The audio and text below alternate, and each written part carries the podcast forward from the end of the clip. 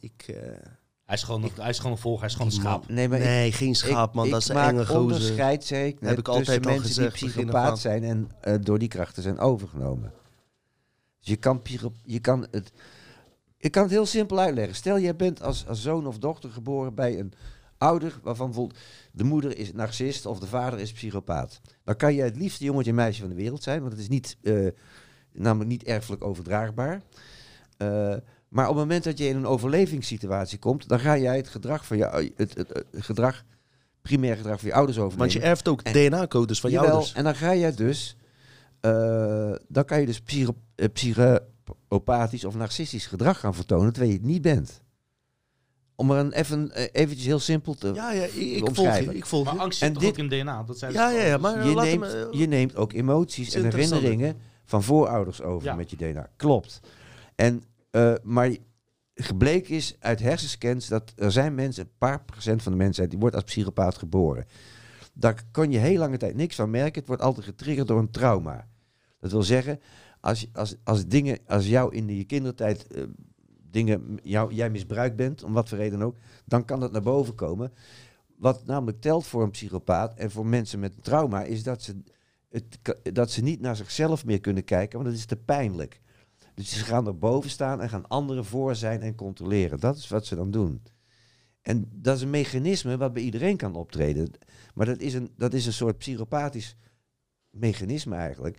En het kan zijn dat een minister geen psychopaat is, maar wel dat gedrag gaat vertonen omdat hij op, op de een of andere reden chantabel is gemaakt. Of weet ik wat ermee gebeurd Maar kan ook zijn. macht doet dat toch ook? Want je ziet Ja. iedereen die macht heeft. Die, Maar corrumpeert, Ja. zonder meer. Ik, ik heb wel eens ooit gehad, zou ik en jij dat wel doen, Dino? Jij hebt gezegd, ik zou En het mag, doen. mag, Ja, heb ik mijn eh, mag laatste podcast ook gezegd. omdat het verslavend is. En het is Ik ben fucking corrupt. eh, op bepaalde terreinen wel, maar eh, mij heb je niet. Ik heb het Sorry, ga door, geprobeerd. ga door, ga door. Nee, mag, mag corrumpeert omdat het, het, het heeft een bepaalde... Het maakt dopamine aan. Het, is, het, heeft, het heeft een verslavend effect. Ja, want ze hebben ook wel eens tests gedaan, ook in Engeland, dat ze gewoon een groepje mensen, no- doodnormale mensen, op van straat hebben gepakt. Willen jullie meedoen? En in een cellencomplex hebben gezegd. En dat ze hebben gezegd, vijf mensen, jullie zijn de bewaker. Vier mensen, jullie zijn de gevangenen. Ja. En er zijn de ergste en de gevaarlijkste dingen uitgekomen. Er zijn zelfs Ja, mensen mishandeld. Nee, Ja, die, die, die, die onderzoeken zijn wel eh, eh, pff, ook een beetje verdraaid. Maar in, gebleken is, als je nu kijkt, waarom hebben mensen nu allemaal mondkapjes in de supermarkt? Dat is niet omdat het ze verteld is, maar het heeft te maken met, zich, dat ze, eh, met, met, met collaboratie te maken. Ze willen, ze willen erbij horen. dat is precies waarom eh, cosmetica verkoopt of zo. Whatever. Sex sales. whatever. Ja, seks is lekker voor Er mij is, dan maar. er is werkelijk... De, de, het, er is That's what he said. Officieel is niemand opgedragen om mondkapjes... Ja, sorry. Die had je even opgepikt, sorry. Ja, ja. sorry, sorry. Hij denkt ook bij welke kleuters ben ik aangeschoven. Ik had nee, sorry. Het is vrijdagavond, man. Eh, ik kan niet naar de kroeg Laat me. Nou ja, dat, sorry, sorry, sorry Peter. nee, maar Wil je nog wat drinken? Hè? Ja, ik de, wat, eh, Ik ja. schenk even Ja, wat, schenk eh, je even wat in. Ja. Ik trakteer. Nee, oké.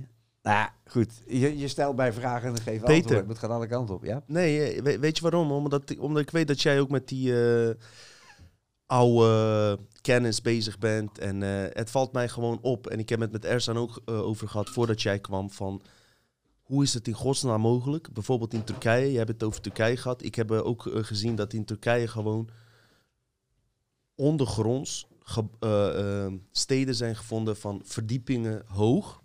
En nou lijkt het net of ik van hak op de tak ga. Dat doe ik niet. Ik wil gewoon even duidelijk maken dan van hoe is het mogelijk dat er zulke oude beschavingen over die kennis beschikten en wij dat niet doen. En ik heb het idee dat we vroeger veel meer konden dan nu. En dat we vroeger veel meer macht hadden over onze realiteit dan nu.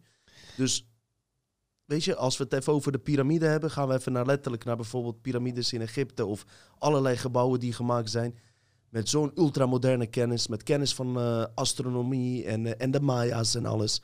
Hoe kan het zijn dat het vervaagd is? Dat, dat, is toch, dat blijf ik nog steeds bizar vinden. Dat is mijn ding eigenlijk. Waarom, waarom ik het interessant vind dat jij er bent. Steek er nog één op. Nou, er is heel veel bewust vernietigd.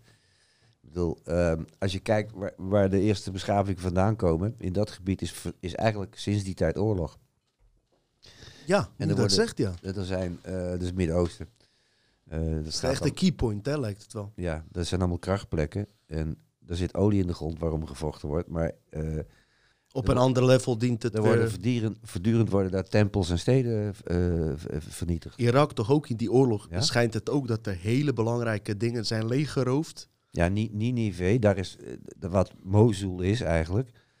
Daar is, daar is überhaupt iets ontstaan. En, en ook weer vernietigd in feite. Daar is, daar is die, die, die blauwe moskee is, is, is nog een paar eeuwen terug. Ja, een paar maar- jaar terug helemaal gemold. Eh, zo kan je Maar ook die doorgaan. boeddhistische tempels, Ja, die ja, zijn, eh, die zijn ook gewoon... Even terug op ja. Irak, hè. Dat is toch de oude Babylonië. Als we toch even in de conspiracy houden, Illuminati en Ja. Babylonië hebben, hebben zeker connecties met elkaar. Mijn buurman loopt voorbij met zijn eh, nieuwe hondje. Hi buurman. Hoe heet het? eh, hij kijkt je aan, ja. Hij is, hij is een Turk, buurman. Hij is een Turk. Niks aan de hand. Hij is een Turk. Oké, we gaan door. Ja. Eh, Irak, Babylonië. Irak, Babylonië, je hebt het net over. eh, op, op het moment dat die oorlog in Irak was, zijn er heel veel eh, musea's geplunderd. En ik vraag me af, is dat ook weer een. eh, misschien een. Bedoeling geweest om eh, bepaalde geschiedenis uit te wissen. Hoe Ja. denk je daarover? Nou ja, ik, je ziet voortdurend dat de geschiedenis uitgewist wordt. En ik bedoel, ik beschrijf, ik citeer in mijn boek eh, stukken van professor Bijens, is een bioloog uit eh, Antwerpen, die ook op zoek was naar de herkomst van de landbouw. En de helft van de sites waar hij geweest was in de afgelopen twintig jaar, is, gewoon, is, al, is in de afgelopen tien jaar gewoon weer vernietigd. Er wordt heel veel, eh, het lijkt alsof onze geschiedenis, en het is sowieso lastig als je Maar met welke agenda erachter, denk jij? Want er moet een agenda achter zitten. Het Wij- zal niet wij-. Omdat we niet mogen weten wie, wie de beschaving gebracht heeft. En, dat is nu, wordt nu pas vaart achter gezet dan. Afgelopen tien jaar. nou ja, nou, nee. Nee, Indiana Oh. Jones, in die film Indiana Jones, zie je toch ook dat, en dat is ook echt gebeurd, dat, vind je, dat op een gegeven moment ik eh, weet niet welke deel. die nazi's komen, eh, volgens mij deel 2, en alle belangrijke boeken verbranden. Kunnen jullie dat herinneren? Ja, Ja, boeken Van werden sowieso... Boeken worden Maar dat is altijd echt gebeurd, hè?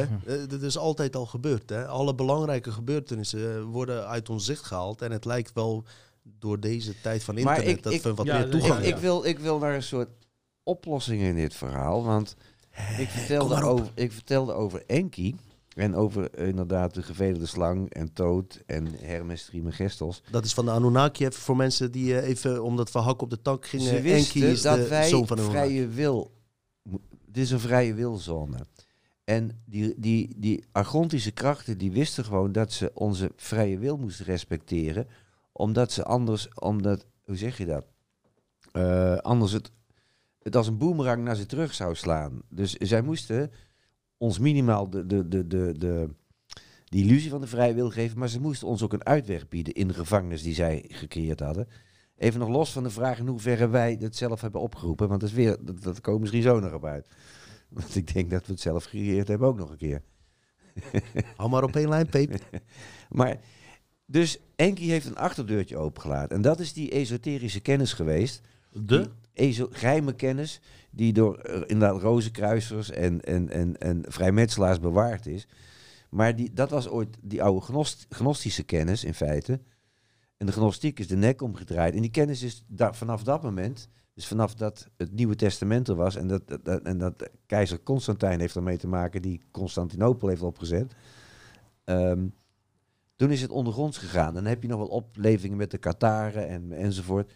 Eh, en die informatie is pas, dat is dan het bijzondere, de, de Tweede Wereldoorlog is afgelopen. En ze vinden die Nag die geschriften. Dat is ook geen toeval, dat die kennis in één keer weer is. Waarom is het geen toeval? Ja, dat wilde ik ook vragen. Omdat op dat moment was het een paar maanden naar, de, naar de, het dieptepunt van de menselijke beschaving, namelijk die atoombom die toen geknald is. Dus iemand heeft het in scène gezet dat dit gevonden zou worden? Ik vind, ja, ik vind het wel erg toevallig dat je eerst met z'n allen... Ik ook namelijk, vandaar dat ik met het z'n allen in een dieptepunt raakt. Want het, het, het, het is, zijn ook die, at- die atoombommen geweest die al die buitenaards hebben aangetrokken. Hè? Want die hadden iets van, ho, ho, wat zijn die mensen nu aan het doen? UFO-meldingen zijn vooral vanaf 1945. Dan wordt het ineens heel veel. Ja. Dus echt, Dat- zijn gewoon dat feiten. is wel mooi, want eh, ze, ze hebben ook een, eh, Amerika heeft ook een, een bepaald space programma opgezet om te kunnen kijken of Rusland atoombom aan het testen was. En één keer hadden ze opgemerkt, er gingen alle signalen af. Tijdens van, dit is de grootste Ja. atoombom. En dan zeggen ze dat ik van hak op de tak ga. Ga maar verder, ik Ja, ga ja. plassen. En, eh, en dan, dit is de grootste atoombom. Wat bleek nou? In het universum is precies dezelfde splitsing aan de gang, waar ze dezelfde straling konden detecteren, dat hetzelfde lijkt als een atoombom. Dus het zou Waar, echt... waar, waar hebben ze dat gevonden? Ehm, Vind je niet raar, maar... nee, de, de, ze hadden eh, satellieten in de, in, de, in de ruimte Mhm. die, eh, die signaal gingen oppakken. Ik kan dat zo opzoeken op mijn laptop. Hm. En eh, dus er komt een bepaalde gammastraling, een bepaalde, bepaalde straling uit voort. Uit een kernbom. waarvan ze toen hadden van, hey, dit is wel de grootste kernbom van al. Dus zelfs van de straling, dus waar, waar dus een implosie gebeurt... of waardoor twee planeten... ga-. Gammastraling komt ook zelfs uit, uit de buurt van het hart van de Melkweg. Ik bedoel, dit, Ja, wij hebben, zijn zelf ook radioactief, dus een beetje wel, ja. Ja. Klopt. Al, stenen. al- alles is radioactief. Klopt. Een banaan is het meest radioactief stukje fruit, want een bananenboom neemt het meeste radioactief fruit, radioactiviteit op, ook uit de grond. Dus eh, Dat wist ik niet, maar eigenlijk alles wat uit elkaar valt, stra- straalt iets uit en dat kan je radioactief. en wij zijn ook straling, toch? Wij zijn allemaal... eh, Ja, maar bestaan- wij vallen ook voortdurend uit elkaar. Dus snap je, wel? onze, onze cellen die veranderen. Nou goed. Maar ga, ga door, je was... eh, Nou ja, er is dus geheime... Hoe zeg je dat? Eh, het is Enki die moest een achterdeurtje open laten. En ik kwam erachter omdat ik boeken over Toot had bestudeerd. En ik, en ik ontdekte... Egyptische... ja, dus die, de Egyptische figuur. De Emerald Tablets. En toen ontdekte ik eigenlijk van verrek... Die Toot of eh, Hermes of Enki, dat, die heeft meegebouwd aan de Matrix. Maar die heeft ons ook de kennis gegeven over hoe die Matrix in elkaar zit. En daar zit een oplossing. Dat is het achterdeurtje wat ze in hieroglyphen of in... eh, Oh, dat is, ja, waar het boek vandaan komt, die Emerald Tablets. Het is in, in de jaren twintig gepubliceerd. En dat is het, heel oud, dat is... Ja. ja, uit de vorige eeuw.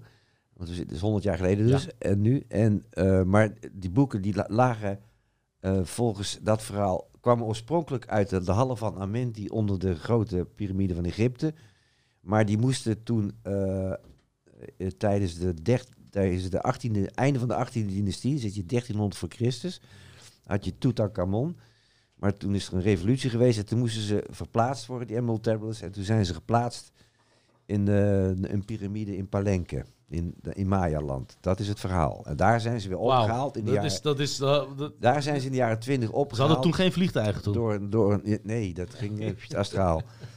En Uber, daar zijn, Uber. dat is allemaal het verhaal wat erbij. Door ene professor Dorial, discutabel figuur, maar Allah, die heeft het in de jaren twintig mogen Ja, ophalen.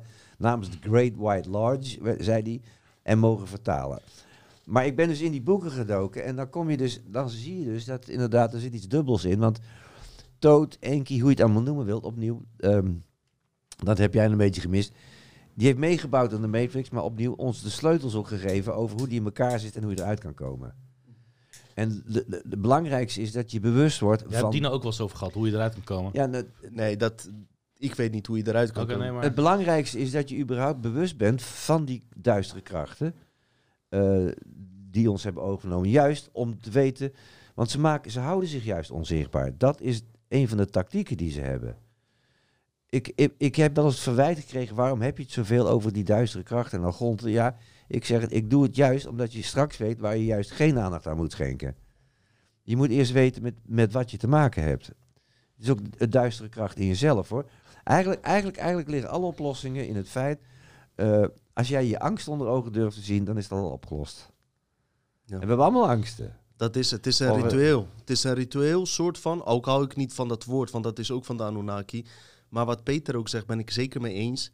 Als je angst niet onder ogen ziet, dan weet je dat die niet bestaat en kan je ook je bewustzijn niet erin gooien. En dat is juist kracht van ons, de bewustzijn erin gooien om het te neutraliseren, Ja. in balans te brengen. Dat is juist de goddelijke kracht. Waarom die wezens zich niet laten zien volgens mij, is juist de reden wat Peter ook zegt. Op het moment dat wij hun zien, gaan wij ineens beseffen dat er veel meer werkelijkheden en veel, eh, veel meer is in het universum, waardoor er ineens codes aangaan die uitgefilterd zijn. Die gaan automatisch aan, omdat je referentiepunten gaat maken van je herinneringen die eigenlijk gewist zijn in deze realiteit. Maar als je in buitenaards wezen zit, ga je ineens referenties leggen met die gewiste bestanden. Ook weer van Martijn van Staveren. Deze, oh, deze man heeft zoveel zo gedetailleerd dit uitgelegd. Ik zie daar wat in. En dat is de reden. Mhm. De angst is de reden. Kijk, ze laten zich op eh, wel zien in, in een groep van twee of drie mensen of eh, één persoon. Maar als massaal, Dat zijn als, die psychopaten waar die over had. En hoeft Dus niet. nee, of mensen die ze juist ontvoeren. Oké. Juist mensen die eh, bezig zijn eh, deze wereld eh, tot een eh, beter eh, punt te zetten. Op, ze beginnen eerst met eh, verleidingen. Hè? Als dat niet lukt, is er chantage. Buitenaars ontvoeringen, daar ga ik ook zeker podcast over maken. Peter, toen je vorige keer hier was, toen je die boeken zag van die ene dokter. Vier, vijf boeken heeft hij geschreven over mensen met buitenaardse eh, ervaringen. die gigantische informatie hebben doorgegeven. Maar goed, wat ik wil zeggen. Zij laten zich niet zien, juist omdat wij zo krachtig zijn. En ik denk dat we dat ook in deze podcast naar voren moeten brengen. Is mensen eh, zich te ra- laten realiseren hoe krachtig ze eigenlijk zijn. Maar zich dat niet beseffen. Weet je? Oké. Want als ze zich laten zien, massaal, dan gaan wij dus massaal in die cloud waar Peter het over had, deze informatie invoegen. Ja, dat is het. Toch? Nee, want dat, dat is wat jij het ook vaak over hebt, over, dat is kwantummechanica. Kijk, die cloud, stel die cloud heeft een bepaalde kleur. En jij weigert in die kleur mee te gaan. Stel die kleur is roze en jij, en jij bent gewoon blauw. Opdonderen. Nee, rood. Nee, je, zegt, je, je maakt er blauw van, Ja. ik noem maar wat. Op die moment dat, dat blauw in contact komt met, die, eh, met, die, met dat roze, dan is het al niet meer roze meer. Hoe zeg je dat? Ja, iedereen heeft zijn eigen dynamiek. Dus het stukje dynamiek wordt mee, niet mee geac- geaccepteerd. Nou, een programma kan alleen maar een programma zijn. En du moment dat het geconfronteerd wordt met iets anders, dan kan het alleen maar vanuit het programma weer reageren. En dus eigenlijk niet handelen soms met iets wat, da- wat daar weer buiten valt. En alles wat vanuit het hart komt, valt daar buiten. Dus als jij op het moment, ik kan het anders zeggen, om een, het gaat over waarneming. Als jij eh, met bewustzijn iets waarneemt, dan breng je op dat moment bewustzijn in het waargenomene. Ja. Waarmee het waargenomen Dat- verandert. Dat, dat was dus dat verhaal toen ik jong was, toen ik nog echt een kind was. En dat ik het beter begrepen, bewust was dan dat ik later en opgroeide. Ja, Ja, maar dat, dat breng je dan, dat krijg je dan ook terug. Ik Ja. bedoel, ja, tuurlijk, tuurlijk heb je, je had een veilige omgeving. Maar zo, zo, eh, als, je dat in, als, dat als je waarneming zo puur is, dan, zal, dan, dan komt die werkelijkheid ook zo puur op Ja. je af. Oké. Mag ik misschien... eh, nee, ik, ik hoef er niet heel te lang op te ingaan. Nee, nee, nee, nee, gaan we ook zeker niet. Eh, maar even een vergelijking, misschien ook voor mensen die mee- meekijken. er zijn veel nieuwe kijkers die absoluut niks weten van deze onderwerpen. Ze komen rechtstreeks van Jens en Sven Hulleman vandaan, weet je wel. En eh, met alle respect, maar eh, die zijn wat dieper onderwerpen. Kan ik het zo Nou, uitleggen, on- Peter? Onderschat Sven Hulleman ook niet hoor. Die, Joh, ik prijs die gast altijd de hemel in. Hij is mijn man. Ja. Maar ik zeg je alleen, over deze dingen hebben ze het niet. Nee, maakt ook verder niet uit. Zij hebben veel andere dingen die misschien nog veel belangrijker zijn voor andere mensen. Ah, kijk eens bij Sven Hulleman. Man, Dat we niet op hun bureau- gaan. Bureau van Ja, occulte we- zaken. Maar goed, oké. ga verder. ja. Ja, ja, ja. Nee, maar nee, Sven is oké. Dat weten mensen ook die Ja. mijn podcast... Maar kunnen we het hiermee vergelijken? Je hebt de virtual reality bril op. Ja. En je bent vergeten. Tijdens het inloggen is er een proces geweest... waardoor je geheugen is geweest... waardoor je niet weet dat je in die virtual reality zit. Mhm. Ja, toch? Mhm. Wat deze krachten volgens mij doen... is projecties, programma's... waar Peter het over heeft... door die virtual reality heen gooien... die eigenlijk helemaal niet bestaan. Maar omdat jouw geheugen ge- geweest is... en jij denkt dat dat de echte werkelijkheid Mhm. is... ja, al die hologrammen die ze doorheen gooien... dus een, eh, wat ik ook doe als ik een, mijn podcast heb... we vertellen over iets en ik gooi een filmpje eroverheen... Mhm. die eigenlijk niet organisch is... want organisch is wat wij praten... Mhm. als ik het daarna edit, is het niet meer organisch. Mhm. Ik gooi een programma eroverheen. En zij gooien bepaalde programma's over de organische beeld heen. Die in hun, voor hun agenda dienbaar is.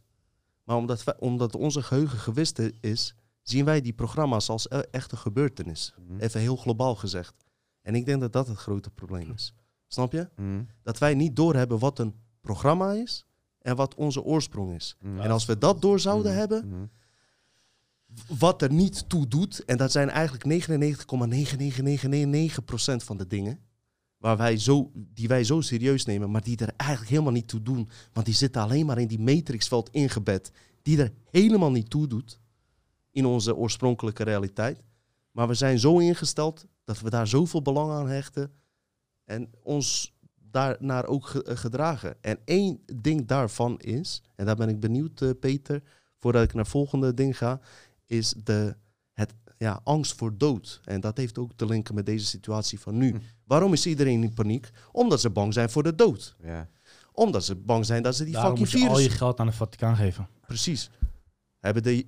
Nee, van Joden hebben ze dat gehad. Ander verhaal, Ersan. sorry. je werkt me van me af. Maar wa- wa- wat ze, wat ze dus ook hebben gedaan, de illusie van dood, zeg maar, eh, zodanig gemaakt dat je daar angst voor hebt en dat ze daarop inspelen. En Peter, misschien herken je dat ook in de situatie nu. Uiteindelijk, waar, waar komt die angst voor, angst voor als je dieper doorzet? Voor de dood.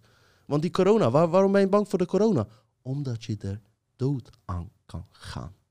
ja, dat is wat telkens verteld wordt. Maar Maar ook al zou je er dood aan gaan.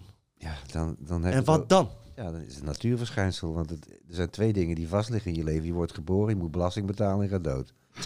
Daarom willen ze niet dat ik eh Marlboro's rook meer. Ze willen dat ik langer blijf leven. Ja. Stiekem Want deze man brengt eh, geld binnen voor de staat. Ik maak een grapje. Maar Ja. ehm, nee, ja. Je hebt wel economisch achtergrond volgens mij. Nee, maar wacht nee. even. Oké, nee, oké. Dat stuk dood, hoe zie jij je doodsproces, eh, Peter? Eh, wat gebeurt er na de dood volgens jou? Help. Dat is voor iedereen anders. Maakt niet uit, dit is dus Matrix. Ik, ik, heb, een, ik heb een paar bijna doodervaringen gehad. En dan, wa- wat, ook die hele klassieke, dat je dus door zo'n tunnel gaat naar zo'n licht. Zo, En dat je dat is dan... pittig. Dankjewel voor het zeggen ook.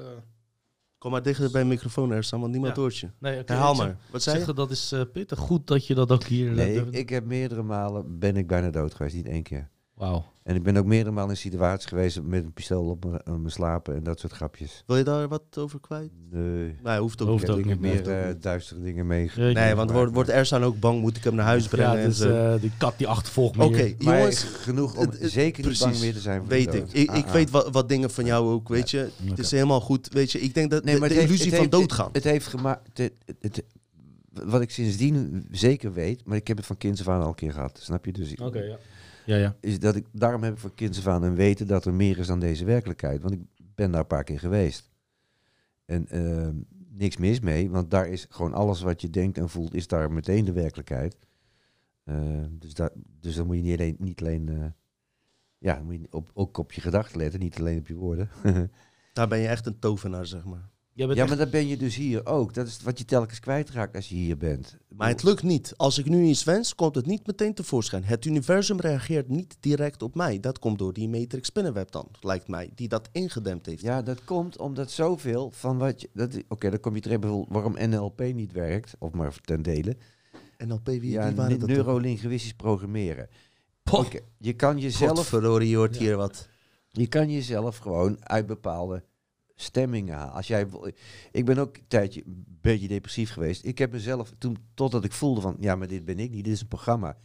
Dus dan ben ik mezelf gaan, gaan herprogrammeren gewoon. En dat begon echt met gewoon voor de spiegel. Ik heb niet dat boekjes of zo, ging instinctief.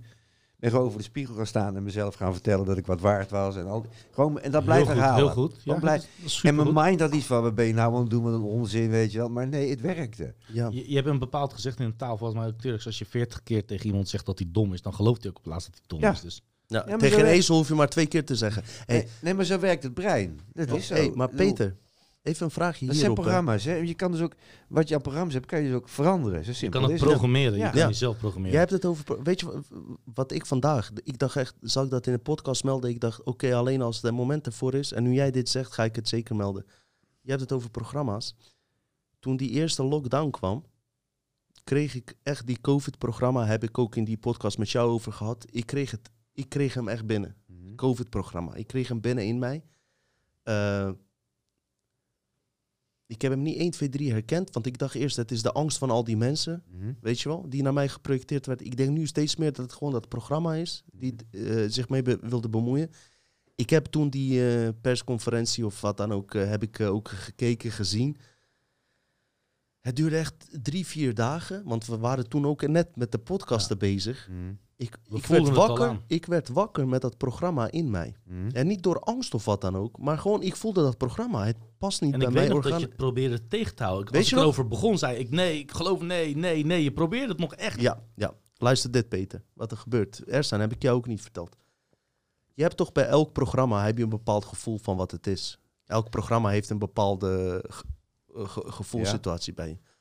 Zo en zo volg ik eh, die, eh, eh, die conferen- persconferenties van Rutte en niet. Ik hoor het van mijn vriendin globaal wat, wat die heeft gezegd. Klaar, want die hele mediaspectakel plus energieën die erachter zitten, dag klaar maar zitten. Ook de laatste heb ik niet gezien. Dus dit is officieel de tweede lockdown, toch? Ik heb geen idee. Nou, dit, is- we hebben geen echte lockdown, nee. Dit is een, Maar wel een soort van... Hè, er, er zijn meer Nee, maatregelen ingeperkt. Sorry, om alleen even op, op, één lijn te blijven. Tweede, tweede golf hebben ze het over. Tweede Nou, golf, laten we het daarop noemen. Ja. Ik heb dus die persconferentie niet gezien, eh, Peter. Mijn vriendin vertelde me dat over. Maar op het moment dat die persconferentie gehouden werd, diezelfde avond, kreeg ik dat programma, datzelfde gevoel van half jaar geleden, binnen. mhm, Twee, drie dagen geleden. mhm, Ik herkende hem. Ik dacht, hé, hey, dat is datzelfde fucking programma. mhm. Ik ging met mijn bewustzijn er doorheen van, hé, hey, je bent hier bij mij, maar ik ben de eigenaar van mijn lichaam. Mhm. Welkom. Maar ik, ik ben er ook. Dus gewoon laten zien dat je er bent. En met dat programma bedoel ik dat je gewoon eh, een beetje het gevoel hebt van eh, dat je een beetje levenslust kwijtraakt. Mhm. Maar niet extreem, 20% eraf. Mhm. Meer of minder. 25%. Geen probleem. Maar maak je punt, ja? punt wat ik wil maken is dat ik hem herkende. Dacht, hé, hey, dit was eerder gebeurd. Ik gooi mijn bewustzijn doorheen. En binnen een paar uur was die weg. Mhm. En ik dacht, hé, hey, voordat ik ging slapen, ik dacht, ik ben wel benieuwd als ik morgen wakker word, wat daarvoor wel gebeurde, dat ik ermee wakker werd, was niet het geval, man. Mhm. Dus dat is denk ik ook die kracht, die, dat kwantumfysica en, en de kracht van ons, wat wij, hoe we daar ons tegen kunnen bewapenen, Mhm. zeg maar. En het zou mooi zijn dat meer mensen iets, iets meer hierop in gingen graven, zeg maar, om dat te, te begrijpen hoe dat werkt. Dus het is geen vraag aan eh, Peter. Sorry? Oh, ik dacht dat je vraag ging stellen aan Peter. Hoe zie jij dat in? In hoeverre hebben wij zelf ehm, controle over al deze manipulaties? En vooral over, eh, als je kijkt naar onze omgeving, die ook eigenlijk eh, sommigen van ons voor gek verklaart, maar eigenlijk eh, zelf onbewust, dan wel niet bewust bezig zijn, ons in dit systeem te houden eigenlijk, weet je wel? En ik vraag me af, ja, hoe ga jij in jouw omgeving daarmee om? Als je bijvoorbeeld bij je familieleden bent en die zitten volledig in het systeem. Ja, dat is lastig. Lastig. Ehm, ik probeer het te doen vanuit mededogen. Snap je van wat je nu in het. Nou, het is, heel, het is heel veel tegelijk. Want je ziet een soort van tweedeling in de, in de samenleving, laten we zeggen, tussen de, de complotgekkies, maar die, die er eigenlijk al lang waren. eh, en, en die dus geen mondmasker willen dragen. En de mensen die wel braaf meedoen. En eh, die worden ook nog tegen elkaar uitgespeeld. Er wordt zelfs. eh, ja, dat kan wel steeds extremer gaan worden. Ik, ik zie zelf gewoon. dat Ik, kijk, wat mijn familie betreft. eh, eh, ehm, ik ben gewend het zwarte schaap te zijn. In de zin van dat ze niet snappen wat ik doe. Of dat kunnen volgen. Dat is ook wel lastig. Ja, dat vind ik heel lastig. Het, even de bottom line is wel, ik weet als, we, als zij me nodig hebben en zij mij, dan zijn we er voor elkaar. Precies. Dat is het allerbelangrijkste. Dat, wil, dat moet ik even vooropstellen. Maar, ik moet, maar als we nu elkaar ontmoeten, dan gaat het dus op, op twee meter afstand. En er wordt mij verboden mijn moeder aan te raken. dat is- weet je dat? Ja. Daarom vraag ik dat, want en, ik, ik, weet, en dan ik kan ik daarvan. niet tegen. En dan kan ik het niet laten, omdat mijn moeder alleen maar het journaal ziet en de krant leest. Om dan die alternatieve krantjes mee te brengen, want ze heeft geen internet. Of, eh, weet je, en Maar- het is heel lastig. Mijn vader is terminaal, dus voor mij is Zo, ja, hem goed zo, dat je dat noemt. zoveel mogelijk aanraken. Voor mij is aanraken Ja, gevoel. Voor mij is eh, passie, hartstocht. Dat is twee meter van hem af, dan is mijn gevoel van hem weg. Maar respect voor jouw vader. Sorry dat ik... Sorry, ik heb Ja, sorry, maar hoe doe ja. jij dat dan? Want Ja, maar Eh, hey, ik, even, ik ga er gewoon tegenaan zitten. Sorry. eh, ja. Nee, wa- wat ik wil zeggen, even respect voor zijn vader ook. Inderdaad, echt een eh, lastige Ja, situatie. kijk, operatie net gehad. Alles- Ik kom bij Ersan. Ik wist van dus niks, hè. Überhaupt dat hij echt... Hm. Laten we zeggen, in deze tijd is hij de grootste eh, ja, eh, slachtoffergevaar eh, wat er kan gebeuren. Eén klein griepje en eh, het kan frontaal zijn. Hm? Ik heb niks gemerkt van angst of van dat ik mij ongemakkelijk voelde of zo. Die man zat gewoon relaxed op zijn bank. Ik kwam bij. Ersan alsof er niks aan de hand was. En mijn probleem is dus dat mensen die kerngezond zijn, Hm.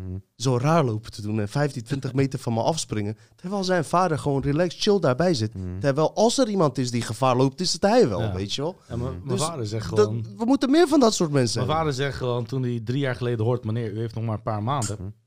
Ja, dat zeg jij, prima. Mm. Hij zegt... ehm, Niet bang ik, voor eh, de die- dood. hij zegt, als ik, hij zegt, mijn kinderen zijn al eh, groot genoeg. Ik heb kleinkinderen, ze zijn op hun sterkste. Mijn vader zei altijd, alles komt goed, boeit me niks. Toen zijn zus overleed, ja, jammer, oké. Toen ze dingen zei, ja, kut, ja, ik hou echt van haar. Weet je wel, echt wel, wel echt, echt grieven, maar het, het is het. Je kan er niks aan veranderen. Mm.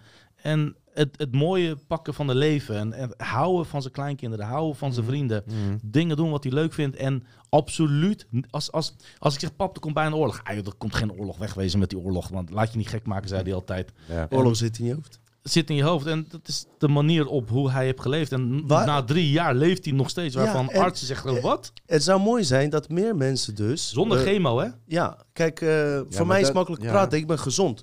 Maar ik vind het echt dapper hoe je vader dat doet. En ik zeg niet dat hij niet Nou, moet nee, uitkijken. hij- maar Ik vermoed dat hij nog steeds gezond is om, door die instelling die hij heeft. Ja, dat zegt iedereen. ja maar Ja. zo werkt het. Hij is ook niet bang van de dood.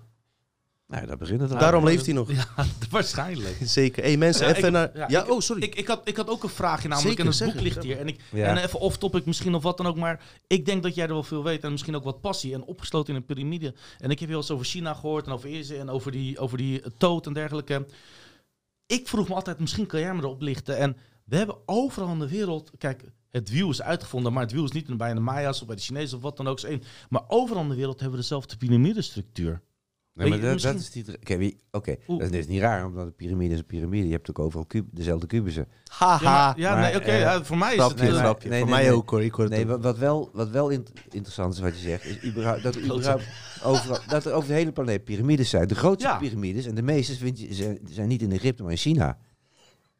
Ja, maar ik, ik, vind het, Ja. ik, ik, vind, ik, vind, ja, ik vind het raar. Waarom vlak, is vlak over- buiten Beijing heb je de, Ja. de Great White Pyramid. Dat En zijn die ook op die, die, is, die, is sterrenstelsels nog, die is gebouwd? nog groter dan die van Bosnië. Klopt. Ouder nog, Bosniërs. miljoenen jaren Ja. oud. Dus Ja. d- er zijn hele... Alleen Chinezen die willen het niet onderzoeken, zei Samir of zo. Ze, ze, Nee, ze- het komende iets- iets 20, heel 40 jaar of Er zo. zijn geen luchtfoto's van die piramide. Je mag er niet boven vliegen. Ik weet niet waarom. Ik, Chinese ik heb, ik heb een heel boek. verbieden Ik heb zo'n boek alleen al over die piramide in huis. Maar er zijn geen luchtfoto's van. Oké, misschien dacht ik ja, want ik vind het gewoon heel raar dat er overal in de wereld, een Azteken, in, in, in, Nee, maar overal in de wereld. eh, ehm, het zijn krachtplekken die in bezit genomen zijn. ja, dat, dat in, mijn ik dus boek af. vertel ik ook. De, kijk, de, de, de, de ellende is. We hadden op een gegeven moment jager-verzamelaars. En op een gegeven moment had je dan landbouwers. Maar overal waar landbouw ontstaan is. Dat, dat is wat ze in Zuid-Turkije ontdekt hebben. Die, Dat daar is staat de dan- eerste beschaving van de wereld. het, ja. het- officieel is het, het oudste bouwwerk op aarde is een tempel. En dat is die van Göbekli Tepe. En in Sh- eh, Sanlurfa. ja, Sanlurfa. exact. Daar vlakbij. Ja. En, eh, maar daar werd, daar werd het verhaal verteld eh, in die tempel, toen ze die, die hieroglyphen en die, die symbolen gingen ontdekken, gingen onderzoeken, sorry, dat ehm, wij dus de baas mochten zijn van de planten en de dieren, maar boven ons was dan, waren dan krachten, goden, waar wij voor moesten knielen. En waar diende die, die En- piramide voor dan? ja, dat vraag ik me dus nee. echt af. Laat mij uitpraten. Sorry, sorry, sorry. sorry. Overal waar die piramides staan, over- laat ik het anders zeggen. Overal waar landbouw ontstond, stonden eerst die piramides. Dus er is een kracht, is iets wat, wat dan dat daar neerzet. Of Klopt, mensen dat laten. Maya's ook, ja. En dan ontstaat daar pas landbouw en, en en, nou ja, komen mensen bij elkaar enzovoort enzovoort.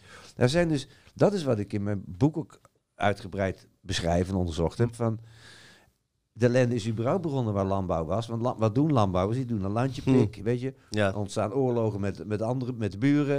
Ja, dat is het ontstaat bezit- ja. Dit is van mij. Ja. Zou het kunnen, Bezitsrecht dus. Ja. eh, pff, nou, enzovoort. maar zou het kunnen dat dan die Anunnaki, die aan de ene kant ons die landbouw geschonken heeft, zoals je het zegt, tegelijkertijd ook bewust, van zo slim zijn ze wel, Nee, maar- ook voor gezorgd heeft dat we egoïstisch werden van, hé, dit is mijn stuk land. Nee, An- Anuna- Is mijn bal. Anunnaki, althans de Draco's, dat zijn de landbouwers van, het, eh, van dit stuk van de Melkweg. Die zaaien overal levensvormen om ervan te kunnen oogsten. En die hebben ons weer verteld hoe wij dat moeten doen. Die hebben ons verteld hoe wij dus planten en dieren in hokjes moesten plaatsen. Want zo zien de planten het zelf, van we worden in hokjes geplaatst. Dat noemen ze, wat wij landbouw noemen, is dat je planten gevangen zet. Ik heb er boven 60 staan, hè. Ja. Ja, dat kan. Maar dan die... die, die, Maar die- uiteindelijk zitten, komen we zelf gevangen te zitten. maar het zijn dus dezelfde soort mensen die overal op de wereld die piramides hebt neergezet dan. Zeg je, als wat? Het is overal dezelfde soort groepering die die piramides hebt dan neergezet. Is dat, Dat- ook een beetje... Zou nou, ook dat zit ingewikkelder. Want er zijn heel... de- de- onze planeet is... Nou, ik, vraag, ik vind het heel... ja, het intrigeert mij echt waar dat het overal die piramides zijn en overal te maken hebt met hiërarchie en met landbouw. Ja, dat, dat, dat Dat concept, is echt vaag. Dat concept dat, is, het- dat, is, het- dat heeft met controle en macht te maken. En dat is waar, eh, kijk, wij zijn, wij doen, wij handelen onderling uit, eh, uit op, als, zaken, als je zaken doet, doe je op basis van vertrouwen. Maar zij Ja. doen allemaal op basis van, van controle en, en van eh, wantrouwen. Eh, het, het, zijn, het zijn controleapparaten die, die, die, zo zie ik die piramides, die ehm, van waaruit de omgeving beheerst wordt. Mhm. Maar ze staan ook op krachtplekken. Ja, hè? En niet van niks. Of van die leelines, toch? ja, leelijnen of energielijnen of wat. Ja. Ja, hè?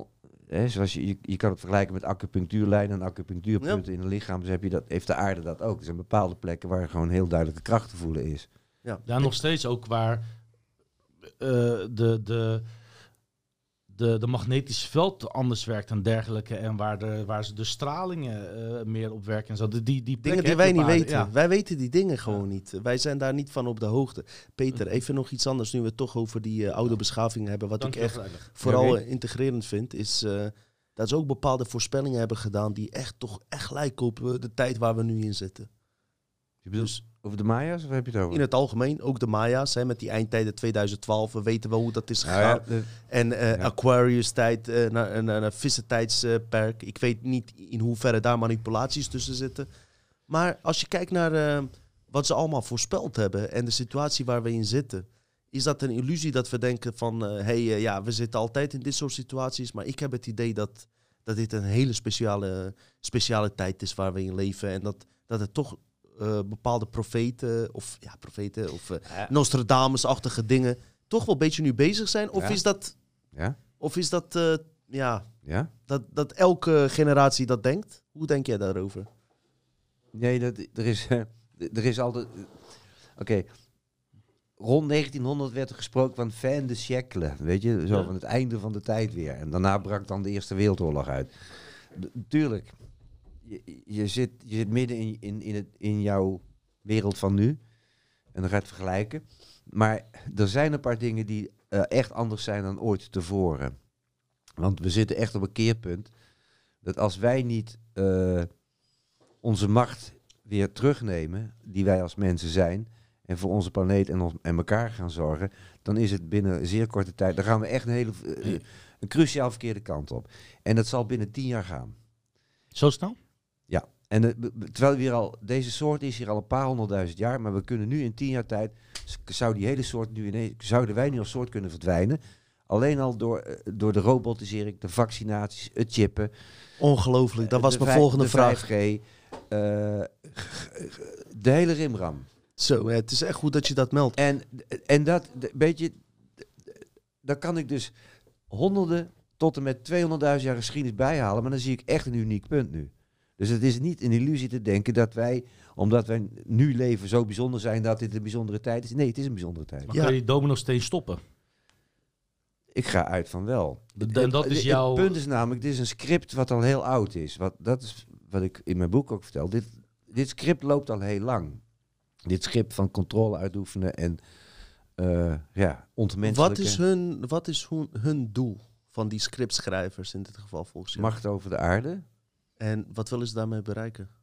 Dat, dat vinden ze, daar, daar, daar, daar rijlen ze op. Ja, dat ze- is dat reptiele psychopathe brein eigenlijk. Ja, Hè? dat- Wat, dat- wat voor ons psychopathisch is en voor hun misschien verontrustend, omdat ze misschien toch, wat in de Bijbel staat, jaloers zijn op, de, op hun maker. Dus de jaloerse zoon van God. Als wij zeg maar die microben en die argont hebben ontdekt, zijn ze misschien het jaloers op ons geworden. het zou, ze vinden het geweldig als ze knapper kunnen zijn als God bij ze spreken, ja. Ja, maar dat is niet mogelijk, weet je. Kijk, ik kan maar één de knapste zijn. Nee, een grapje. Maar ik denk dat hetgene wat je goddelijk maakt, eh, juist is dat je iedereen als Ja, gelijkwaardig ziet. Hè? Maar dan zullen we dit wel meer moeten laten spreken. Waar is het... Ik zou bijna willen vloeken van potverdorie. Het Mag goddelijke in jou. mag. Het, het goddelijke in jou. Als jij je, laat, als jij je mond laat snoeren. Potverdorie. Er is niks goddelijks aan. Mhm. Dat Door is, een, dat is een nep-solidariteit. Dat is misbruiken van een prachtige eigenschap die wij als mensen hebben, namelijk dat we elkaar willen dienen en helpen.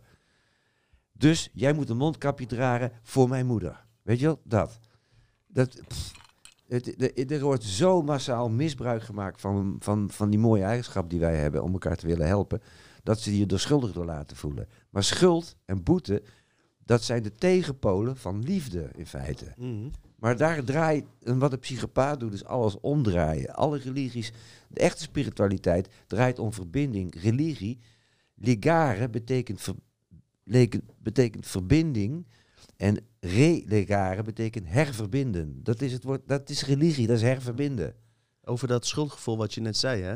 Ondanks dat wij dan, eh, eh, mogen we zeggen, bewust zijn van deze situatie of wat dan ook. Ik liep eh, een paar dagen geleden door de Haarlemmerstraat hier, Winkelstraat in Leiden. Ik moest hoesten en ik voelde me gewoon eh, ongemakkelijk. Ja. We hebben meerdere mensen. hey, serieus hè? Ik, ik, zat, ik zat een paar weken terug in een treincoupé en ik, moest, ik had kriebelhoes, dus het hield niet te snel op. Ik, eh, ik, hoorde, de, trauma's, ik hoorde mensen. de mensen achter me weg kruipen, Wat een sluipen. trauma's. Ik had een compleet treinstel voor mezelf ineens. Maar eh, je had het over, wat was het laatste wat je ook weer zei? De hiërarchisch, nee, de... Waar zaten we, zeg het maar. We zaten eigenlijk bij die voorspellingen, vo- eh, voorspellingen van Nee, deze oké, tijd. we, zitten- nee, we zitten echt wel in een speciale tijd. Ja. Eh, en dat, weet, dat kan je weten omdat als we nu niet de boel veranderen, dat we eigenlijk als mensheid oh, binnen tien jaar niet meer bestaan. Mhm. Agenda 2030, dat is over tien jaar, hè? Peter, die robotisering, want dat was, was mijn eigenlijk, de volgende vraag. Ehm, eh, zou die robotisering van de mens, dus dat die eh, steeds meer afstand neemt van zijn organische eh, handelingen en gedachten, te maken hebben met deze COVID-situatie nu? Want Ja. ik zie het zo voor me dat deze hele situatie gebaseerd is op van nog meer afstand van elkaar, wat jij net ook net Ja. vertelde. Van huis uitwerken, oh dat is toch prachtig, van huis uitwerken. Ja, prima. Je eten thuis laten bezorgen. Ehm, je robot je vrouw laten bevredigen als jij geen tijd hebt. Eh, sorry voor dat. Maar kan je daarin vinden? Kan jij vinden? da- daar met die vrouw eh, niet, maar eh, snap je wat ik bedoel? ik Eh, ben niet jaloers op robots, hoor. Nee. Nee, maar... Nee, maar eh, hey, nee kijk uit wat je zegt. kom Hè. op, kom op. Ze hebben goede batterijen, hè? Ja, kom op. Ja, die heb ik ook. Duracell. nee, maar serieus, het lijkt er echt... ehm, ik heb eerder een aflevering gemaakt over eh, Nee. robotisering. Dus dat ze mens met de computer willen verbinden. Ik vraag Ja, me dat af, is wat Elon Musk ook van plan Precies, is Neuralink en, eh, Neuralink dergelijke. met zijn 5G. zou eh, een connectie kunnen liggen eh, eh, van eh, die robotisering van de mens. Dus nog meer krachten van jezelf, organische krachten weggeven aan een eh, virtual reality. En dat ze daar de COVID onder andere als agenda voor kunnen dienen. Ja, wat denk je zelf? Natuurlijk. Kijk, we, we- als je de feiten ziet, dan, dan zie je dat COVID-19 een hoaxverhaal is. We krijgen straks COVID-20. Eh, het, het verhaal is nu... Er wordt iedere keer nieuwe sociale experimenten op ons uitgevoerd. Eh, terwijl de- de Nuremberg-code, dus na de Tweede Wereldoorlog, is ingesteld... als je experimenten met mensen wil doen, dan moet je het doen op basis van vrijwilligheid. Van die MK Ultra projects. Nee, eh, whatever. Gewoon als jij, als jij sociaal experiment wil doen, dan moet je dat met vrijwilligers doen. Of je, of je moet ze ervoor betalen. Anders ben je bezig met het creëren van een En concentratie. juist betalen vind ik ook niet goed. Want mensen die het armste zijn, die het meest nodig hebben, die zullen juist het vaakst voorin gaan. Dus Maar ik geef het even Ja, een dat, voorbeeld. dat, dat is een eigen fout hoor. Dan moet, je- d- d- precies. Iemand wordt bezig. ook een hoer. Nee, maar ze, Hoeft ook niet. we gaan daar niet op in. We gaan door, sorry. Nee. het is... Ja, kom op, er, er, er loopt gewoon een... een, een, een- COVID-19, als je het goed bestudeert, dan ga je er niet dood aan. Nee, of Tenminste, niet meer dood aan dan aan de griep. Dus het is eigenlijk... ehm, er zitten een paar onnatuurlijke componenten aan. Dat is weer een ander verhaal. het, het was een heel virale ziekte, dus heel snel is er een piek en daarna was het weer eigenlijk afgelopen. Er is, lang verhaal kort, er is niks aan de hand. In, Met in- SARS was toch ook veel erger. En uiteindelijk is dat die virus afgezakt. Maar Ja, COVID-19 is precies. ook- Bam, bam, is- bam. is- Dat is- zijn allemaal standaard podcasten. Kom op. is een SARS-variant, want het is een respiratory disease. Dus Ja, ja, maar we Ja, gaan er bla, er niet bla, op bla. in. Laat Peter praten. Eh, dit wordt, ja, ja. het geintje. is een SARS die hoort bij de coronafamilies, in dit geval COVID-19. Ja, die hebben we anders besproken. Dus straks krijgen we COVID-20 enzovoort enzovoort. En, en wat ons voorgehouden wordt, is dat we dus telkens... Er worden allerlei experimenten met ons uitgevoerd. Twee meter afstand, binnen blijven, bla. Nee, we worden gewoon opgeleid, denk ik ook. Ja? Langzaam, Ja? we worden gewoon Ja? getraind. En het, het- de worst die ons voorgehouden wordt, is van... Je mag eruit als je straks eh, een, een, een spuit in je, een prik in je, in, je, sp- in je lijf krijgt. En dan krijg je daar een paspoort Ik bij. ben bang dat die uitsmijters zo meteen voor de club gaan zeggen... eh, niet je idee, nee, je covid-paspoort. Anders komt de club niet binnen. Ja, dat is wat ze gaan doen. Ja. Dat, is gewoon, een- dat is gewoon angst zaaien. Ja, en dan, en dan moet, mo- mag je afvragen wat er in, dat, in, die, eh, in die spuit zit. Want, eh, ABC, ik doe er niet aan mee, maar ga door. ja. Ja, Nee, maar begrijp je Ja, dus... we- we misschien wat eh, anders Ehm, ook. Ja. ja. Volgens mij heeft Dina nog heel veel vragen, of niet? Nee, maar Nee, ik maar- heb wel één irritatie die ik eh, misschien even Dat hier even wil uit. En, en- Ersan. ik moet zo meteen Jij weet naar, de, hoe- naar de wc, geloof ik. Ja, nee, geen komt goed, komt goed. Het kan hier allemaal, het is eh, net niet live. ehm. weet je wat mijn irritatie is? Eh, aan bepaalde personen die overdreven doen. Dus stel je voor dat volgende week Hugo de Jonge weer zo'n thriller, horrorachtige persconferentie houdt met Mark Rutte. En daaruit blijkt dat uit nieuwste onderzoeken van de mainstream doktoren is gebleken dat coronavirus ook via je anus naar binnen kan. Ja? Dan Nee, moet- nee, wacht, wacht, wacht. Ja, dan weet ik waar, we- wat dat dan op Luister. wordt. Ja, dat weet jij ook. Dan zeggen ze, Ja. wij verplichten iedereen om een tampon in hun anus te doen, ook mannen. Een buttplug. En waar ik mij dan irriteer, is dat er al, altijd nog personen zijn die voor de zekerheid niet een tampon erin doen, maar een hele dildo. Want voorkomen is beter dan genezen. En daar Ja. word ik zo gek van. Ja. Ja. Dat is wat dan gaat gebeuren. Dat is fucked up. Peter, ik heb even een hele andere vraag, hè? Ja. Even om hier even bam inbreuk op te doen. Heb je wel eens ayahuasca genomen? ja, lang geleden. Wauw, kan je er wat over vertellen alsjeblieft? Om even, even, even Eh, mensen een nieuwe dimensie. Weer, weer een ander Je bent bij onderwerp. Dutch Matrix, je weet waar je aan begon. Weer een ander onderwerp. Ja. It wasn't me, hè, dit keer. Je kan ook eerst naar de play als je wil. Ja, dat lijkt, ik kan met Dina nog wel even... Zeker, zeker. Ondertussen Over- dat Peter naar de play gaat. Ja, Eh, mijn vriendin is boven, blijf van eraf alsjeblieft. Eh, geen rare dingen doen, alsjeblieft. Dat ik eh, met gerust hart hier kan zitten, want Peter is een uh, Hij heeft wel heel vaak over zijn vriendin trouwens. bij Zeker, elke zeker. Podcast, Nu, nu Peter, eh, ja, tuurlijk. Hey, eh, rechtsboven bij stoplift rechts. Hé hey, eh, Ersan, eh, wat vond je van Peter even net? Eh, dit is even een beetje afsluiting. We gaan nu even, even tot, tot, tot slotconclusie komen totdat Peter even gaat plassen. Maar ja, was wel heel erg getriggerd. En ik vond het wel tof dat je wel heel aandachtig... Top. Nee, ik, ik vond ook wel echt. Ik, ik, ik zie hem echt wel als een, echt een, een inspiratiebron. Hij is echt wel een man met echt veel kennis. Het is leuk dat hij nu niet is. Dat dat, dat dan nu ook zeggen als hij er ook niet is. Het is hij heeft. ehm, alles, hij heeft echt elke het gevoel. Toen ik tegen hem zei van waarom kunnen robots dit zometeen niet bijvoorbeeld. Toen sprak hij echt heel passioneel. En toen sprak hij echt ook uit overtuiging. Echt, hij wil er ook in geloven dat het niet kan, zodat het ook niet gaat gebeuren. Had ik ook echt het idee. geen, eh, ja, hoe noem je Geen dat? scheppen. Oh, ik zie daar wat gebeuren naar mijn camera. Dus eh, voortaan. eh, oh, dat ging net bijna op batterij of dergelijke. Of hij zit bijna vol. Maar hij doet nog steeds. Maar dat betekent wel. eh, maar ga door. Dus dat hij geen scheppingskracht op wil creëren. eh, al met al, jij hebt tegen mij gezegd, ik wil Peter, eh, ik zou graag een keer met Peter willen zitten. Heb je alle antwoorden gehad die je in je hoofd had? Of heb je nog een paar ik vragen? heb nog steeds heel veel vragen. Heel veel vragen. Ik heb nog steeds heel Hij veel komt vragen. zo terug en weet je, we moeten niet... Ja, we gaan niet meer vragen We stellen. zitten ik al over twee uren heen.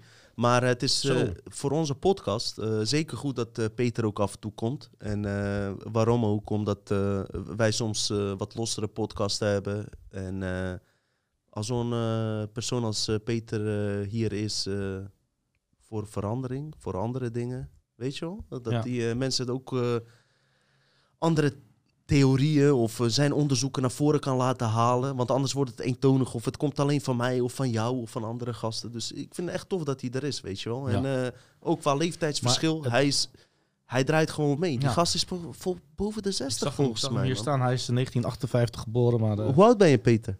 dat, leeftijd doet er niet om toe. Ik ga niet op uiterlijk uit hoor, maar... eh, 62, Peter. ik- ik- weet je wat ik vind? Ik zei net tegen Ersan. Ik, Ik, vind, ben, ik, ben echt al twee keer 20 nu, maar ja, hij is. eh, nee, Nee, ik ben. maar eh, nee, ik, ik, ik wilde net tegen Ersan zeggen dat jij zo lekker meedraait. Dat ik heb het gevoel dat ook jongere generatie het onwijs interessant vindt om naar jou te luisteren. Omdat je niet te langdradig bent en je verhaal duidelijk vertelt en aangenaam. Dankjewel. Dankjewel. Oké, ehm, even nog. Is het bekend of Trump president is geworden? Dat boeit me echt niet. Want, eh, Kan je even en kijken op je telefoon eh, Maar tussendoor? serieus, wat boeit het? Nee, Het boeit niet, Dit, maar- gaat, dit gaat nog een tijdje duren hoor. Voor- Maar even één vraag aan Peter. Kijk, ik ben fan van Jensen en alles. Echt Ja. waar. Ik vind Jensen geweldig, ook toen hij op de mainstream tv was. Maar hij, hij verkoopt nu shirtjes met eh, Holland voor Trump. Geen probleem ook. Maar ik vraag me af, wat doet Trump voor Holland? Kan je mij dat vertellen, Peter? Wat doet Ehm. Trump voor Holland? Er is geen uitslag. 253, 213. Voor wie is 253? Die Ben jij beiden. Biden, ja. Je hebt 270 nodig. Waarschijnlijk als deze uitzending eh, eh, naar buiten komt, Nee, wat dit- Peter dit ook gaat- gaat dit zeggen, zijn er al allemaal rechtszaken Nee, het, gro- het grote verschil met... Kijk, eh, B- B- Bi- dus het is niet, niet alleen een verhaal van democraten en republikeinen. Want het is allemaal om het even. Het, lood, het, is, het is het lood om oud ijzer. Het verschil is dat ehm, Biden veel meer internationalistisch denkt. Dus die, dat is veel meer voor de, voor de grote multinationals weer. Ja, en, enzovoort. Maar het is wel een enorme klootzak. Ook zijn zoon bijvoorbeeld, ook eh, de schandalen in Oekraïne. Nee, En ook wel hoe die tegenover eh, zo oppervlakkig over eh, wereldpolitiek en geopolitiek gaat. Dat hij nee, zo simpel over denkt. Gewoon oedlul ook, alle twee. Ik, ik, soort, ik ben echt een Bernie Sanders persoon. Oké, ja, maar Bernie Sanders die hebben ze er eh, uitgewerkt. Nee, Ja. ik, vind, ik vind het allemaal, eh, ik vind Sorry. het niks allemaal. Maar hey, we hadden het over ayahuasca. Ging je daar wat over vertellen over? Ging je dat inhouden? Oh, daar hadden we het over. Ja. Ja. dat vind ik wel heel interessant om even rustig einde in te blazen, zodat het mensen toch in andere hogere sferen toch kunnen genieten van eh Peters nou, energie. Nu gaat op, het op komen hoor. veel manieren aanvliegen, maar ik heb, ik heb iets met plantenwezens, zo moet ik het zeggen. En die natuurwezens kan je En de meteen aan en, en de natuurwezens. Dus het- het is, Prachtig. ehm, daar werk ik de laatste tijd met mensen ook mee, met groepen, dat ik je leer eh, kennis te maken met die natuurwezens. En dan kan je het hebben eh, over kabouters, elfen enzovoort. Dan kun je sprookjes noemen. Maakt niet uit. Voor mij zijn het eh, voelbare, zichtbare, waarneembare krachten. En waarop, wat, wat prettig is met ze, is dat zij heel veel informatie voor ons hebben, omdat ze hier al langer zijn dan wij en buiten de matrix leven. Ze hebben ook een genenbank die groter is. Wij hebben maar 30.000 genen, ze hebben er 60.000. Met name de geneeskrachtige planten hebben twee keer meer genen. Klopt. Dus die hebben, die, hebben letterlijk, die hebben letterlijk alle informatie voor ons. Want als jij voedsel tot je neemt, dan neem jij niet alleen vezels tot je, maar eigenlijk informatie voor je DNA. Je wisselt DNA uit. Wauw. En nou komt het. Ja. Eh, de, de, de werkzame stof bij eh, ayahuasca is dimethyltryptamide, DMT. En DMT-moleculen lijken sprekend op eh, DNA-moleculen. Die gaan er als het ware tussen zitten. En als je dan snapt dat wij maar 5% gebruiken, dan lijkt het net alsof we 10% gebruiken. Dus die ayahuasca zorgt ervoor dat er meer open gaat in onszelf?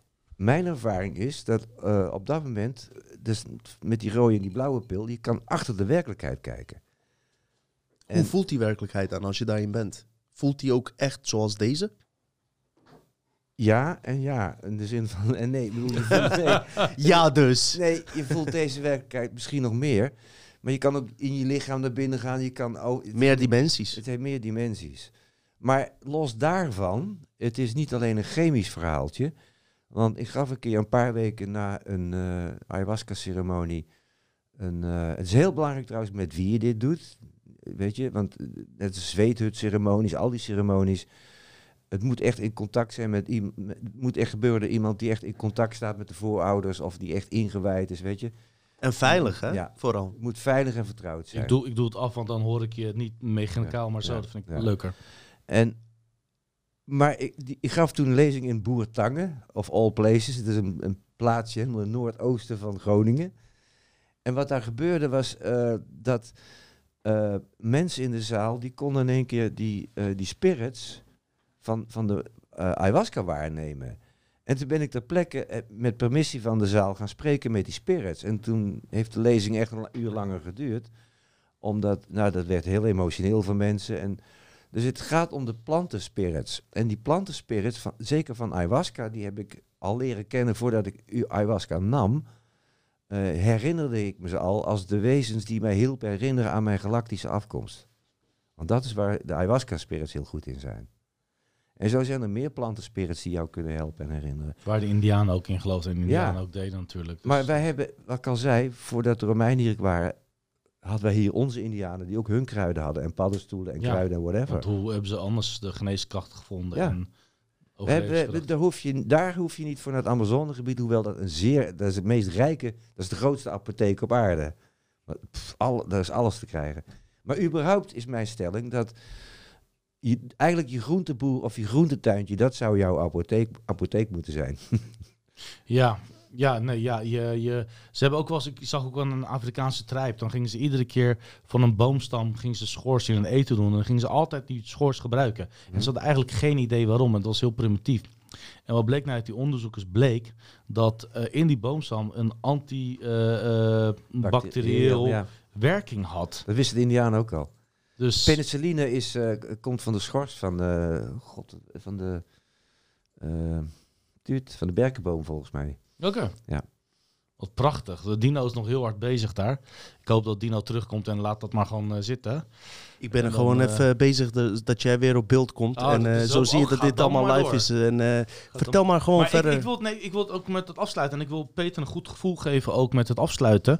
Eh, je, je kwam hier echt, eh, echt positief. En je wilde je eigen draai geven. En je, je eigen eh, je spirit teruggeven. En niet meewerken aan die matrix. Je, je was met een paar bladen bezig. En de journalistiek ook. eh, Ja. mensen terug. En je wilde een goed boodschap teruggeven. Misschien kunnen we het daar even eh, ook over hebben. Maar Over- de, de boodschap is, welke keuze wil je maken nu? Want we moeten, kijk, Wat, wat kunnen mensen ook zelf hieraan doen? Dus mensen die nu, nu meeluisteren, meekijken. Dit, dit begint met, dit is een verhaal over bewustzijn. En het is ook een verhaal over bewustzijn in, over jezelf. En het is ook een verhaal over, eh, ja, durf je je hart te volgen en daarnaar te luisteren? Of ga je in de angst zitten? Eh, durf je überhaupt naar jezelf te luisteren? En me- mensen, kijk, mensen die angst hebben, die durven niet vaak naar buiten te treden. Heb je een boodschap, mensen die luisteren, of mensen die nu luisteren en die weten dat iemand in, in angst leeft, dat, dat ze je die dagbladen kunnen benaderen, of contact Weet, kunnen weet komen. je, voor mij is het op de, de simpelste manier om mensen die bang zijn eh, voor de werkelijkheid, de waarheid, wat je het allemaal noemen wilt, is beeld je nu eens in dat de maatregelen waar we nou in zitten, dat die, dat die lijnen alleen maar worden doorgetrokken en, dat, en, en, en dingen aan toegevoegd worden. Is dit dan het leven wat jij wilt en kunt leven? Laat dat in Gods, als op het moment dat je dat in je door durft te laten dringen, en dat is niet moeilijk, dan kan er iets in je wakker worden waardoor je denkt, oké, maar dit wil ik anders. Oké, dan, dan, nou komen we ergens. Eerder kunnen we niet iets doen, want het heeft geen zin om mensen wakker te maken. Bedoel, dit is de enige manier waarop ik het- hun brein die kant op kan krijgen. Ja, Ja, en voor mij was het heel belangrijk om die vraag te stellen. die is, die ja? is belangrijk. Ja. Die is belangrijk. Ja. En misschien dat wij een publiek hebben wat aardig wakker is. En dan, dan krijg je het volgende probleem, de confrontatie die je met je werkgever krijgt, of met machthebbers, of met de Oh, BOA's. ik weet er of, eh, alles van. Ik weet, ziektes, eh, persoonlijke issues heel veel gehad. En dan, drie, wordt, dan, dan, heb ik maar één, dan heb ik maar één tip. Ik heb het vier maanden zonder mondkapje volgehouden in het OV. Ik heb uiteindelijk maar weer een auto gekocht, omdat ik het zat was.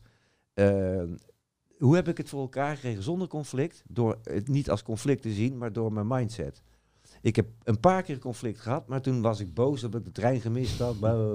Ja, dan roep je het over je af. Ik, ik ging met zo'n vanzelfsprekendheid die trein in, zoals ik nu nog steeds door de supermarkt Dat loop, is prachtig. dat ik er gewoon geen ding van maak. Jij nam de autoriteit over van jouw eigen hologram en van jouw eigen bestaan. Ja, Ja. en ik deed het heel bewust.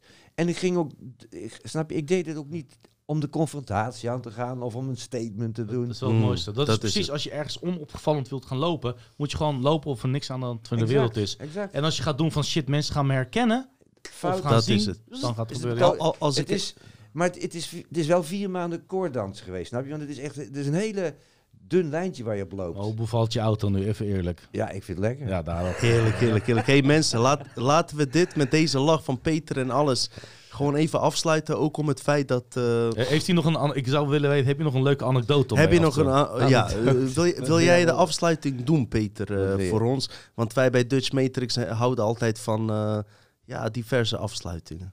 Diverse afsluitingen. Heb je nog iets Anekdote. heb je iets voor de mensen dat, je, eh, dat je zegt van... eh, ja, waar ze de komende tijd de- zich even- mee... kijk, eh, een van de mooie dingen van deze tijd is dat als je contact hebt, dat je echt contact hebt nu. Als je dat wilt. Je ziet mensen dus van elkaar afgaan. Maar ik heb, ik, ik heb zulke mooie diepe contacten de laatste half jaar gehad met mensen. Want het, alles komt aan het licht, hè. Dus ook de mensen aan wie je echt iets hebt, die, die worden ook steeds duidelijker. Je raakt vrienden kwijt, ja. Je krijgt scheidingen in gezinnen en families. Maar ook dan leer je ze, als je dan nog steeds in mededogen kan zijn, kan je elkaar nog steeds bereiken. En eh, dat wordt, dat wordt iets boeiends. Van hoe kan je, het gaat namelijk niet over wie gelijk heeft in dit verhaal. Maar het gaat over, kun je nog steeds in je hart blijven? Ja, in jezelf zijn en niet laten afleiden door eh, al deze Ja. angstscenario's. Weet je, Ik, ik ben niet beter dan, dan, dan anderen omdat ik de moed heb om eh, wel naar mezelf te luisteren, snap je? Want, Mhm. en het is mij ook niet komen aanwaaien, want ik heb zat shit in mijn leven meegemaakt Ja. met eh, geliefdes die ik aan de dood verloren ben, mijn huis kwijtraken. Hier ga maar door. Ik heb echt hele bizarre dingen meegemaakt. Geloof ik Want zo gaat het dan.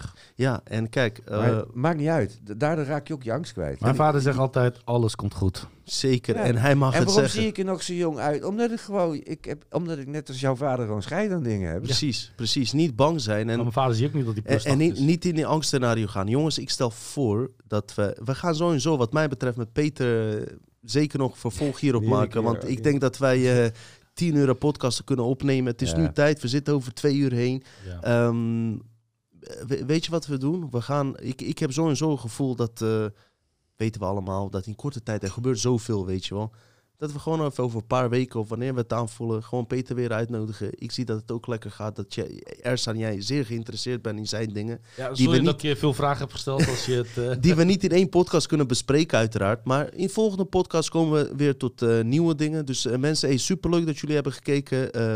Eh, boek van Peter, ik zal hem doorheen editen hier, opgesloten in de piramide. Volgende keer had, vorige keer had Ja, hij daar niet staat het beter in beschreven als we het nu allemaal verteld hebben. Precies, kun je, Heel goed. kun je, het, Marketing. rustig, kun je het rustig nalezen. Eh, ik wens Nee, ik jullie een, eh, halen. Ja. sowieso een hele fijne avond, dag, ochtend, eh, waar je ook bent. Hey, 5% van mensen heb ik ontdekt die naar Dutch Matrix kijken, komen uit Amerika. Die Hollanders zitten overal. New York, Nieuw Amsterdam. hey, anders gaan we weer naar nieuwe zijwegen. Ersa wil wel wat zeggen. Hier, zie je wel, zie je Eén wel. andere weg. Als ze jou of mijn boek kopen, moeten ze het liever niet bij Amazon of de Bol.com Bij mij wel bol.com. Ik heb contract, speciaal contract. Die mijn gecontroleerde oppositie. Maar bij Peter, zeg maar Peter. Nee, liefst bij je lokale eh, boekhandel. En die heeft vast mijn boek niet op voorraad. Maar de meeste boekhandels hebben tegenwoordig eigen we- webshops. Doe het dan Mooi. gewoon daar, weet Mooi. je. Doe dat maar. Dan moet je één dag langer wachten dan, dan Bol.com of Amazon. Maar dan help je gewoon je lokale winkelier. Dat vind Ja. ik echt belangrijk. Ja. Ja. Ik heb daar Zo, geen rekening mee elkaar. Hè? Zeker, Dat is belangrijk. Ja. Ik heb daar geen de middenstand. Ja, ja. Oké, nou bij mij, eh, inderdaad, kan het overal halen. Maakt ook verder niet uit. Mensen, hey, superleuk. Eh, even nog laatste ding. We komen er wel. Het komt echt allemaal goed. Maar waarom ik afgelopen, eigenlijk bijna alle podcasten, op een paar afleveringen na, best wel harde dingen heb verteld over negatieve aliens, negatieve krachten. Om eerst even duidelijk te laten wezen dat die ook bestaan. Want op het moment dat je dat ontkent, hebben ze juist meer kracht. Het is niet zo, in mijn opzicht, volgens spirituele modellen, dat ze zeggen van als je over negatieve krachten praat, dat die dan juist groter worden. Ik denk bij mezelf van, juist als je beseft dat ze er zijn, dat je je bewustzijn doorheen kan gooien en juist daar eh, positieve invloed uiteindelijk voor de mensheid op kan hebben. En ik hoop zeker binnenkort met, eh, ook met Peter Tonen, ook met Ersan uiteraard, onze vaste gastheer hier, eh, dit uitgebreider te kunnen bespreken. Er komen in het vervolg, hoop ik, daar wil ik wel naartoe, meer afleveringen die oplossingsgericht zijn. Dus daarom is het mooi dat Peter ook een aantal dingen heeft laten zien waar hij mee bezig is. En wie weet wat we in de toekomst kunnen doen voor elkaar. Zonder bijbedoelingen, zonder, zonder wat dan ook. Maar eh, namens ons alle drie eh, bedank ik jullie dat jullie naar ons hebben gekeken. Hebben jullie nog een afsluiting? Wie van jullie eh, twee? We hebben nog vijf seconden, want eh, de reclames komen zo. Peter, ik laat het woord weer aan jou over. Hoe ga je nou om met die psychopathische kracht? Je moet net doen zoals je met een computer omgaat, joh. Dus boos op worden heeft geen zin. Al heb je af en toe vervloek je het apparaat. Je moet het gewoon goede opdrachten geven en je eigen grenzen stellen. En ze moeten gewoon naar jou luisteren verder. Lekker mooie negeren. Niks moet, hè, maar lekker negeren. Zeker. Peter, superleuk dat je er was. We gaan het weer herhalen, jongen. Fijne dag nog, fijne avond. Groetjes. Oké,